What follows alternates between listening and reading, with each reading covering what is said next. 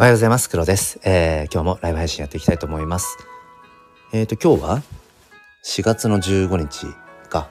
えっ、ー、と朝の6時14分ですね。うんまあ本当にえー、今週も1週間、うん、バタバタと過ぎたなと思いながら、うん、でもねやっぱり思うのはね体が疲れていても、まあ、心が元気であれば、まあ、なんとかなるなっていう。本当にそれは思いますね、うん、逆にまあ体が元気だけど心元気ないってことあるのかな、うん、心がやっぱり病んでいるとやっぱ引っ張られますよね体もねその心にね。まあ、そのことことを思うとやっぱりいかに自分の心を何て言うんでしょうねこうマネマネージングしていくっていうのかな、うん、自分の心をこうケアしていくのかっていうこれがやっぱ大事なんだろうなって。まあ月並みなね言葉ですけどそのまあ、現代社会人。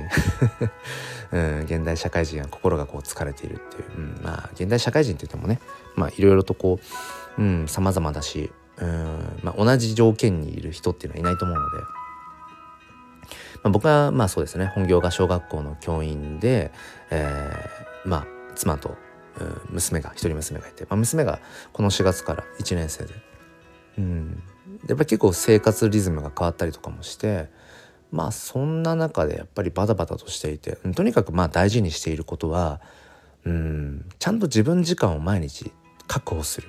うん、これやっぱすごく大事だなってそれこそね自分の、うん、心をこうなんだろうなやっぱり保つためにもっていうのかな。あみゆねさんおはようございます。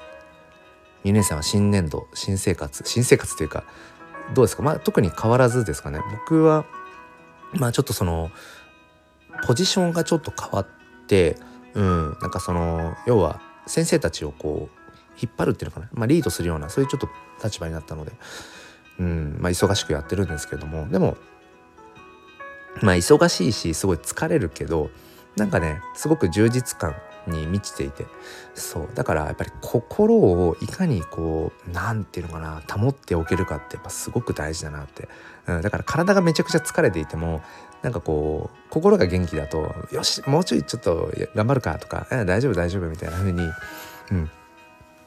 なるななんてことはね本当にね思いますね。あみゆねさんも同じような状況なんだ。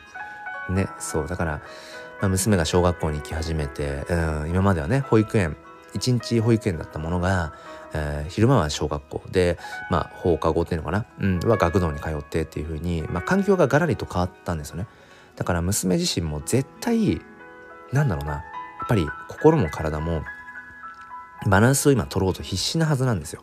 そう。だから、なんていうのかな、うまくコントロールできない部分とか絶対あると思うし、大人でもね、新しい環境で、なかなかこうそこに自分を適応させづらいこともあったりして、うん、僕なんかも4年前にその適応障害っていうふうに、うん、診断されて、ちょっと仕事をね、うん、休みましたよね。まあ軽度のうつ病っていう感じだったんですけど大人でさえぱり新しい環境生活に自分をこうフィットさせていくってすごく難しいことだなと思うのでだからまあ本当に世の 親御さんたちはそのねこのタイミングでこう小学校に上がったとかうんっていうねこう持つ親は、うん、本当にその辺を何だろうなすごく気をつけて見てあげてほしいなって、まあ、僕もなんですけどね、うん、絶対に今まで通りっていうわけはないので、ちょっとしたことでもしかしたらすごくこう、うん、なんか不安に感じたりとかするかもしれないし、うん、ちょっとしたことですごくウキウキしたりとかね、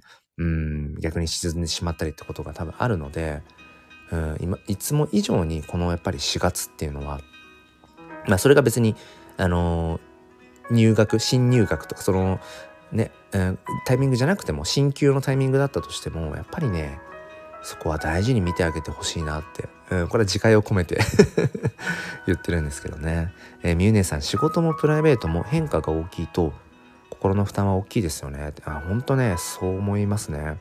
うん。まあ心が先か体が先かっていう話なんですけど何て言うのかな。ちょっと抽象的な話にもなりますが体って結局まあ基本フィジカルのこの有機物っていうのかな、まあ、ちょっとあの淡白な言い方すればまあ物質ですよね僕らの体っていうのは。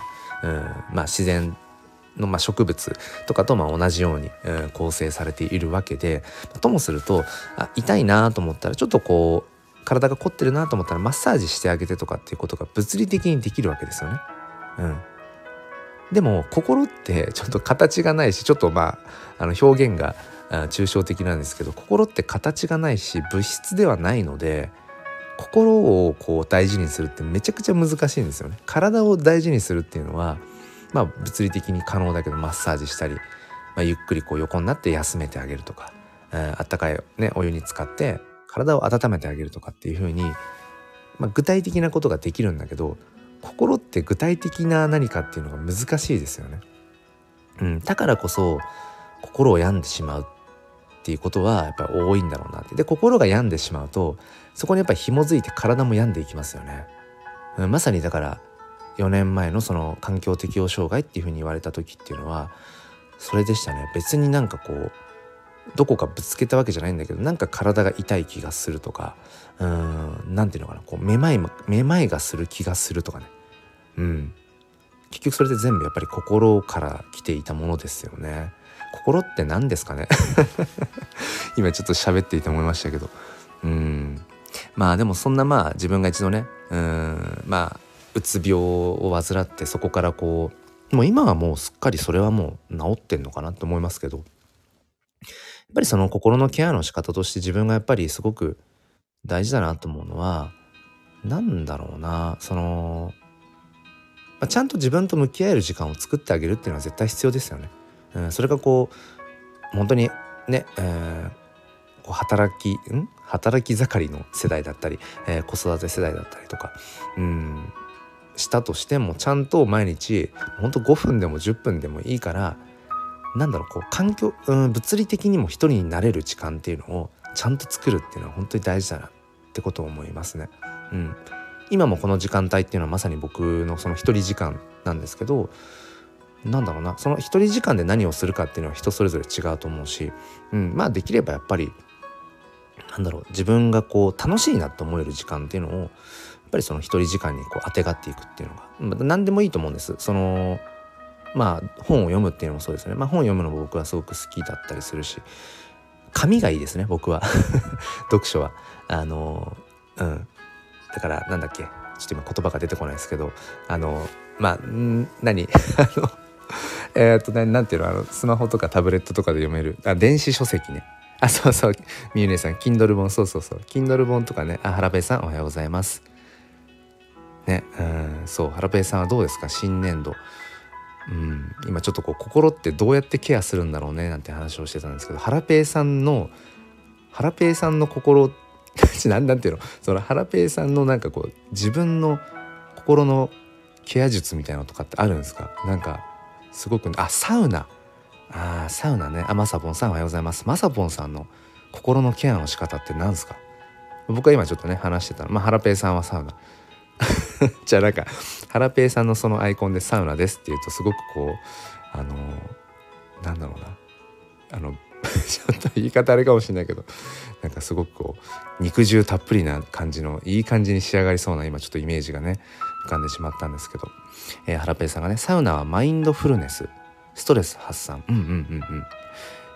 やっぱその体と心って直結してますよね。だから今ついさっきその体って物質的にここにあるからね、どっか痛めばそこの湿布貼るなり、えー、まあちょっと分かんないけどマッサージしてあげるなりって分かりやすいんだけど、まあ、心ってこうね物質じゃないからなんかこう実体がないからこそねすごくケアって難しいよなと思って。だから間接的に自分の心がこう癒されるような術をちゃんと自分で知っておくって大事ですよね。だからハラペイさんは、まあ、サウナっていうのが一つ。うん。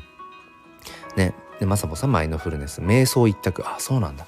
まさぽんさんの瞑想ってどういう瞑想ですか？なんかいわゆるその座禅。うん。まあ禅、禅のねあれで座禅ってありますけどあのまあ正座してこう目閉じてっていうまああれだけが座禅じゃないみたいなんですけどそうどんな時でもその結局呼吸を整えるここの心を整えるる瞬間がまあ全部結局座禅らしいんですよね。お坊さんのお坊さん曰く。うんうん。そうそう。だからまさぽんさんの瞑想っていうのはどういう瞑想なのかもしよかったら教えてください。栗まんじゅうさんおはようございます。栗まんじゅうさんの心のケアの仕方はどんな感じですか？今ちょっとこう順繰りで聞いてるんですけど、うん。まあ、僕はそのだからまあ、読書をするとか、まあ、紙ですね、まあ、さっきちょっとみゆ姉さんが Kindle 本って言ってくださいましたけどそう Kindle 本とか。あとあの音声で聞けるやつありますよね。あの本の内容なんて言うんだっけ。それもちょっと言葉出てこないですけど、うん、でもやっぱり僕はね読書はねやっぱ紙がいいかな。あれは何でしょう。こう紙をこう触ってる感じ。もしかしたらあの本ならではの香りとかもあるのかもしれないですね。あと紙の質感とかあとはその紙をこうめくるねそうみゆ姉さんポッドキャストね。ごめんなさいねちょっとね本当にね言葉が出てこないですよねこの朝っていうのはね。うんそうそうポッドキャストであの聞いたりとかっていうのもしたりするけどなんかね音声で聞くのはどちらかというとやっぱりその情報とかっていうよりもその人の発信を聞くっていう方が僕はやっぱ音声は好きかな。音声もめちゃくちゃ聞きますよ。スタイフボイシーとか。聞くけど。うん、いわゆるその読書本をまあ本を誰かこうプロがアナウンサーとかが読み上げているものを聞くのっていうのはあんまりうんしないかな。なんかあんま入ってこないっていうかね。そうそう。だからまあ自分自身のなんかそのうん。なんか自分と向き合える時間っていうのをこうちゃんと持ってあげるっていうのがやっぱりすごく大事だなっていう。この特にね4月のバタバタ、うん、まあ職場が変わってるか変わってないか、まあ、環境が変わったかどうか別として、まあ、やっぱりちゃんとこう自分のそのうん心をねこうまあそれこそ前向きであり続けられるようなそういう環境を作っておく時間をちゃんと毎日、うん、取るっていうのは本当に大事ですよね。僕にとってやっぱりこのまあ毎日のねこの娘が起きてきたな。早起きたぞ。うん、ちょっと生活リズムが変わってきてるところありますよね。そうそうそう。なのでちょっと僕の今日の一人時間朝の一人時間はそろそろ 終わりになりそうですけども。うん。まあでも本当に本当うん。1日5分でも10分でもこう僕はまあこうして音声発信をするとかっていうのもやっぱりすごく、うん、自分の心をこうね、えー、保つためにもすごく大事な時間ですね。みねさん娘さんおはよう。ありがとうございます。